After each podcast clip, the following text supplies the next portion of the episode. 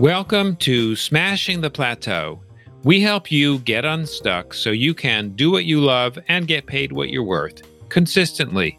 I'm your host, David Shriner-Cahn. Someone said to me very early on that you have to leave space in your schedule and in your attitude for serendipity to happen. Today, on episode 583 of Smashing the Plateau, I'm here with ghostwriter Laura Gale. I'm going to ask Laura how consultants and coaches can gain the best return on their investment from a book, and much more. Stay with us to hear all the details. You can find out more about Laura along with all of our previous episodes at smashingtheplateau.com. Are you building your own business after a long career as an employed professional? Listen to our show, Going Solo, also found on our website, smashingtheplateau.com. Now let's welcome Laura Gale. Laura is a ghostwriter who helps entrepreneurs share their experience and legacy to grow their audience and their business. She has worked with entrepreneurs from all over the world and is a best selling author herself. Laura, welcome to the show. Thank you so much for having me, David. Laura, how did you become a ghostwriter? Well, that's a bit of an involved process. I got a degree in writing and publishing straight out of school and after a brief internship at a publishing house was offered a role there.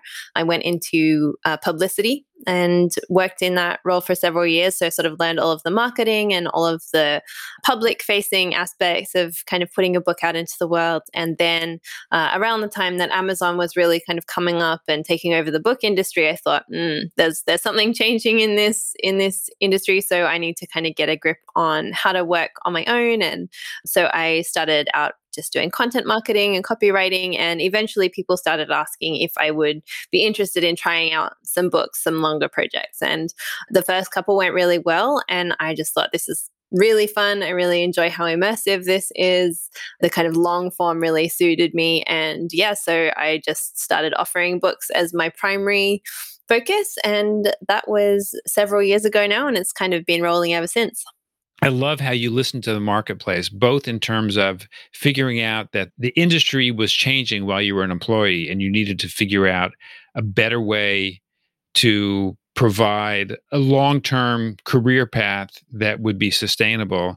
And then when you went out on your own, you also listened to what people were asking you to do and realized that there was an opportunity to go deeper in one, in one sort of narrow slice of writing.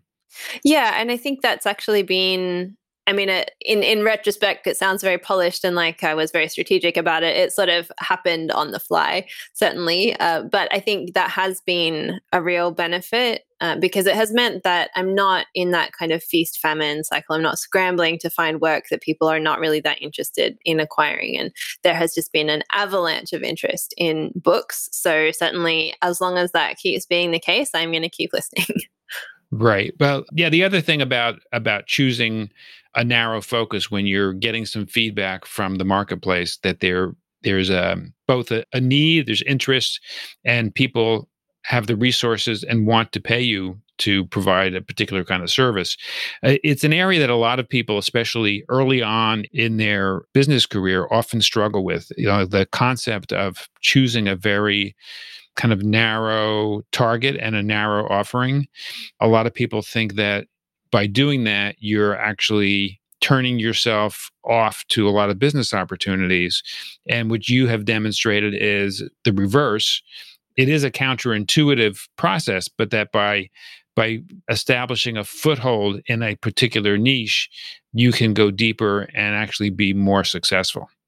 Absolutely. I think it makes a huge difference to be able to say who you are and what you do just in a very succinct way. And if you're trying to provide all kinds of services to all kinds of people, it's very difficult to communicate what your specific value is.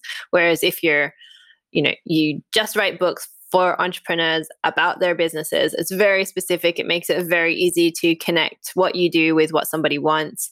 It just means you know when someone is looking for someone to help them it makes you a really obvious choice because you're really specialized and you specifically meet that need and because you spend so much time in that niche you probably understand better than they do what they actually need so with that in mind what is a ghostwriter and what is a ghostwriter what is not a ghostwriter so, a ghostwriter is a writer who helps their client to produce a book. Basically, the process is usually that the ghostwriter will interview the client at length and record all of those interviews and take all of that recorded material, have it transcribed, and then transform that raw transcription material into a draft that then gets edited and then published. So it's basically acting as a conduit between the client and the reader. It's enabling the client to publish a book or write a book when they might not have the skills or time to do it themselves, but they've got something they want to say. So it's basically using somebody else's hands to get your book written.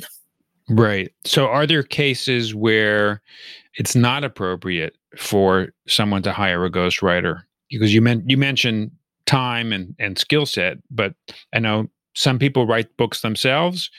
Some people can't or won't do it without a ghostwriter. I think it really comes down to your personal circumstances and where you're at, specifically for the people that I work with, where you're at in your business. So, writing is a whole skill set unto itself. It's really something that takes a long time to get good at and it's not an intuitive skill set for a lot of people. For people who are running their own businesses, it's also often not really the best use of your time. It's it's quite time consuming to write a book. And so to take, say, six or 12 months of your primary focus away from your business and onto the book, uh, you know, there's a lot of stuff that would potentially go awry there. So, you know, it really comes down to how much time you have available, whether you have like the inclination to do it. If you really enjoy writing and it's something that you really feel strongly that you want to do yourself, then I think by all means do that. It's it's definitely a satisfying process. But if you are really engrossed in the day to day of your business, you're really involved and you've got lots of projects going on, or you don't feel comfortable writing, it's not really your preferred medium, then in that case, I think it's definitely a good option to work with a ghostwriter. The people that I would say it's not really a great fit for is when you're very early in your business. So maybe you don't have reliable revenue, you haven't got predictable lead generation strategies, you're sort of still figuring out how to deliver your services effectively, get repeat customers, really dial in your processes. I think adding a book at that stage is very stressful, partly because you're still figuring out what your value is to the market, but also because adding a whole bunch of very qualified, very motivated leads, which tends to happen after people have read a book, to that environment can become quite chaotic. And you don't want to burn the goodwill of the readers and you don't want to burn that interest and, you know, put a lot of pressure on all of your systems before you're ready. Right. So a book can be useful as a leverage point when you already have a successful business. I think so. Definitely, it's a great way to um, expand your reach and to do a lot of uh, reputation building, a lot of audience building. There's a lot of ways you can work a book into your marketing mix. But I think, as I say, you really want to be ready for that increased volume of traffic and lead flow and you know customer service that it's going, going to produce. Right. So, in addition to the the process of getting the book written published and marketed, you also need to work on your infrastructure and make sure you can handle increased traffic. Yeah, definitely. And I think it's, you know, it, it's easy to sort of get a bit psyched out by that. And then I, I don't mean it to sound like a scary kind of you know crush of of influx but it's it's definitely something to consider you know uh, inefficiency sort of scales at the same rate as as growth. And so it's definitely uh, something that you want to make sure you're ready for.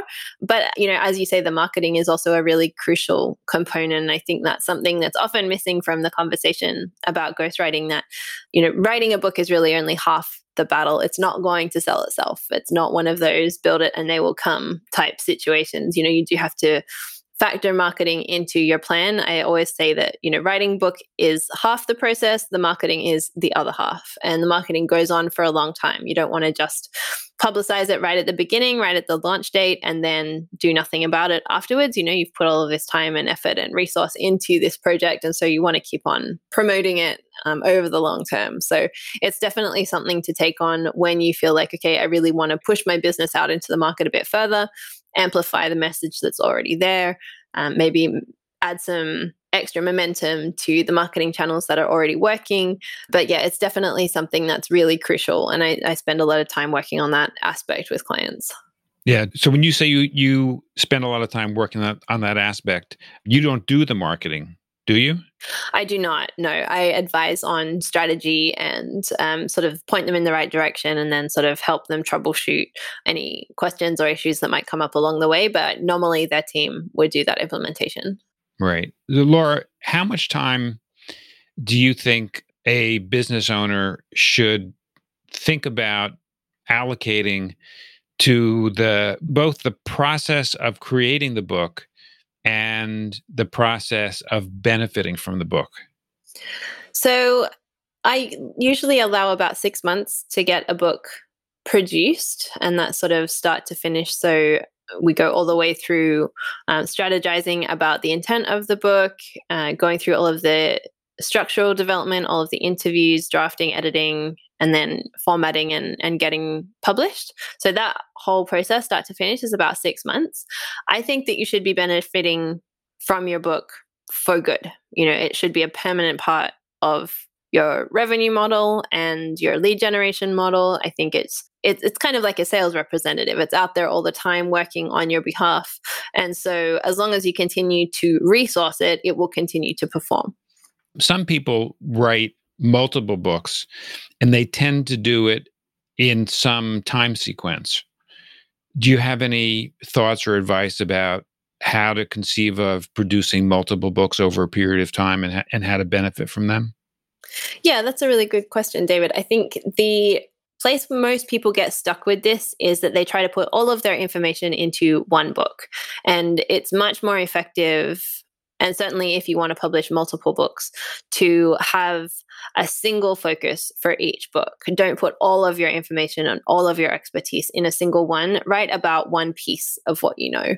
So, you know, this is something that's really critical actually to the quality of each book as well, because there's plenty of information that's going to be good, but it's not all going to be right for the intent of this particular book. And so, if there's material where you think actually this doesn't really serve the purpose of what this book is, then you can save that and come back to it as a topic on its own.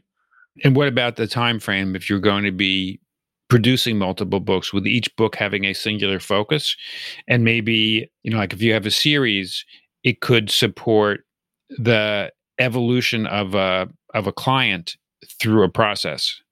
Certainly. And I think it really depends on the amount of time you have to promote it, the resources you have to promote it. I mean, ideally it would be annually, but if it's every two or three years, I think that's also fine. I wouldn't, if you're sort of trying to link things as you would in a series, you know much more than two or three years between them you're probably sort of starting to see a bit of a lag in what the audience will respond to.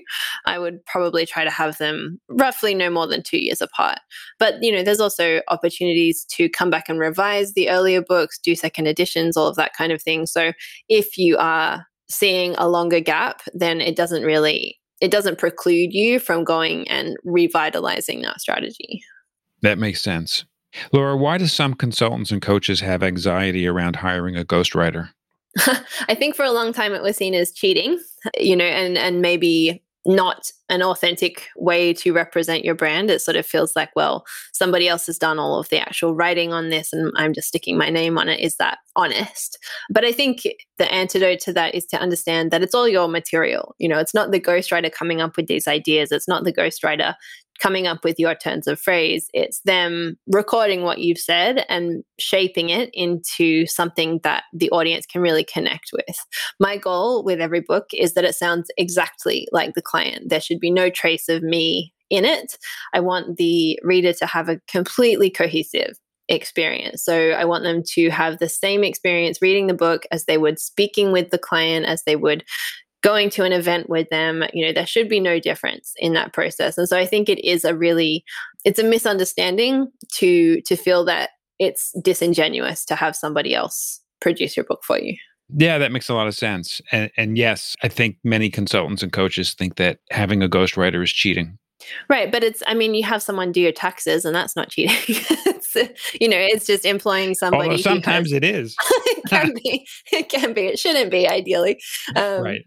I think it's just, you know, employing people who are skilled at a particular thing that is not your primary strength, right? You hire a nutritionist or a personal trainer. None of this is taking away from the fact that you are the one doing the work, getting the experience, sharing what you found. You know, that's all you. It's just coming through somebody else's laptop. Yeah, that that makes makes a lot of sense. Now, I'm sure there's a wide range in terms of what it actually costs to produce a book. Can you talk a little bit about how much a first time author should think about investing in the whole process? It really depends on the scale of the book and the type of writer that you work with. So, if you are having the book entirely ghostwritten and it's a junior writer, somebody who's still you know, reasonably early in their career. They've maybe done, you know, just a couple of books, one or two or three. You know, maybe you're going to be looking at around the $10,000 mark for the whole project. You can get all the way up to $100,000 more, sort of depending on the scope of what that ghostwriter is going to do for you and what their experience is like. You know, if you have somebody who ghost wrote, you know, Beyonce's book or or you know someone super famous then uh, or that writer has won several, you know, Pulitzers or something like that, you know, you're going to pay much closer to that $100,000 mark. I'm sort of roughly in the middle of those two. I think, you know, I've done quite a lot of work. I don't want to be famous. I have no interest in being famous. And so, yeah, there's definitely a big range there. And it really depends on what you're comfortable doing yourself, how involved you want this project to be, whether you're looking for them to facilitate the marketing as well. There's a lot of bells and whistles that you can tack on to a ghostwriting project. So it really depends a lot on the scope and on the experience of the writer. Now, I, I know we've talked a little bit about this, but I wondered if you could offer some thoughts about particularly for consultants and coaches how you can get really good return on investment for your book Certainly, having a clear marketing plan from the outset is really important. So, not waiting until publication day to start talking about the book. So, you know, letting your clients know, letting your audience know that this book is coming, generating some audience involvement in the process. So, whether that's helping them, having them help you choose a cover design, a title, you know, answering specific questions that people have asked in the material. Um, you know, really, as much as you can, giving the people who are really your ideal readers, if you can give them some agency and some ownership in the project, then they're going to be very invested. So when the time comes, there's going to be that word of mouth push. I think relying pretty heavily on your network around publication time is really valuable. You know, doing a lot of that sort of one to one outreach, just letting know, letting people know that the book is here and this is what it's about and who it's for. And, you know, would you mind sharing it with your network? I think having a core group of kind of brand ambassadors, you know, people who are you know potential partners for you. Maybe as other coaches or consultants people who have a complementary business whose audience would also benefit from reading the book. And then i also always suggest you know do the the stuff that's already working for you. So if you are great at email marketing and you have a reliable system of generating sales with your email marketing add the book into that mix. You know do your email marketing on the book because you already know it, you're already good at it. It's a not a big learning curve. It's going to be very easy for you to see a return start to happen there. Same if you're great at Facebook ads or Instagram ads or YouTube. You know, there's so many things that people might be good at. And so I think this is not the moment to reinvent the wheel. Don't try and learn a whole new marketing platform just to promote your book. Do what you're already good at. And then once you kind of come to a cap with what you're able to achieve with that particular type of marketing, then you can go and add in, you know, the thing that you wanted to learn next. All right. Laura, one of the areas where people use their expertise to become self employed and create a sustainable business is doing what you've done, which is becoming a ghostwriter. There are lots of people that are skilled at writing. And as you know, the market to be employed as a writer has lots of challenges. At the same time, to figure out how to make a good living being self employed as a writer also has challenges. What would you advise someone who's a good writer who wants to try to create a sustainable business as someone who's self employed where ghostwriting might be an option? I think, as in any business, it's about learning to confidently market yourself it's not enough just to be a good writer. There are many, many good writers out there, and many, many good writers charging very little money and living hand to mouth. And that's certainly not how I wanted my business to be. And so, I, because ghostwriting is typically a higher ticket item, you know, it's definitely something, uh, it's not your cheapest way to get content. I spent a lot of time going to in-person events, conferences and masterminds and you know just really trying to get in the room with people who would be my ideal client and that's other entrepreneurs. And so, you know, there's kind of a benefit there in that I'm experiencing some of the same things that they're experiencing just by virtue of running my own business as well. So there's kind of common ground, but the ability to develop rapport with people is so important. You know, learning to just connect easily with people, have easy conversations, make people feel comfortable. You know, particularly with ghostwriting as the focus, you know, you're going to spend a lot of time with your clients. You're going to get really up in their lives, you get really personal. And so, you know, it's it's really important that they're comfortable with you. And I want that to happen before we're even in business together. I want them to feel like she's the only person that I want to have do this because I get along really easily with her. She gets me, you know, it's just, it's fun you know and and i trust her because i've met her. She's a real person. I've seen some of the work she's done.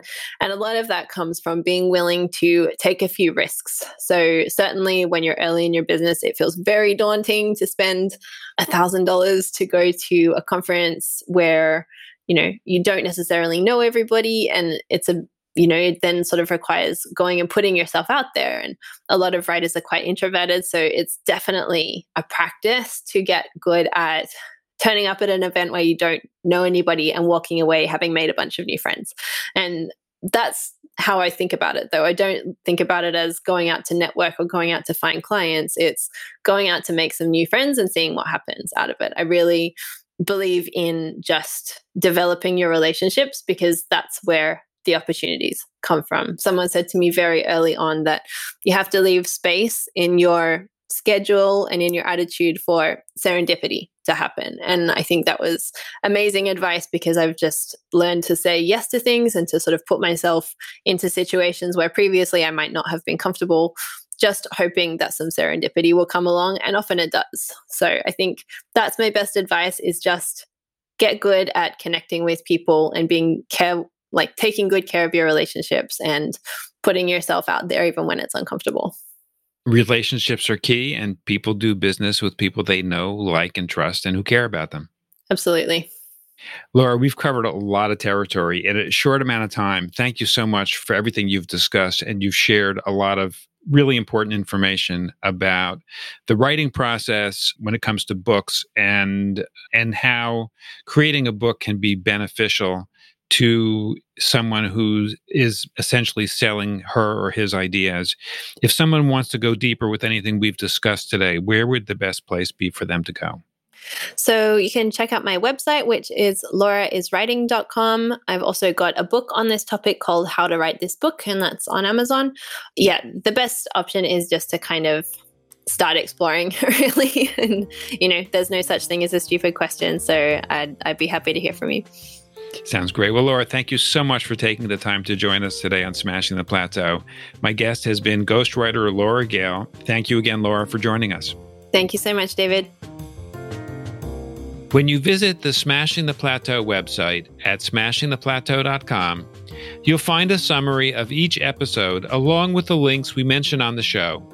Today, we learned how consultants and coaches can gain the best return on their investment from a book and much more. Remember to subscribe on whatever platform you listen on and leave a review if you can. Thank you for taking the time to listen to our show. I'll see you on our next episode.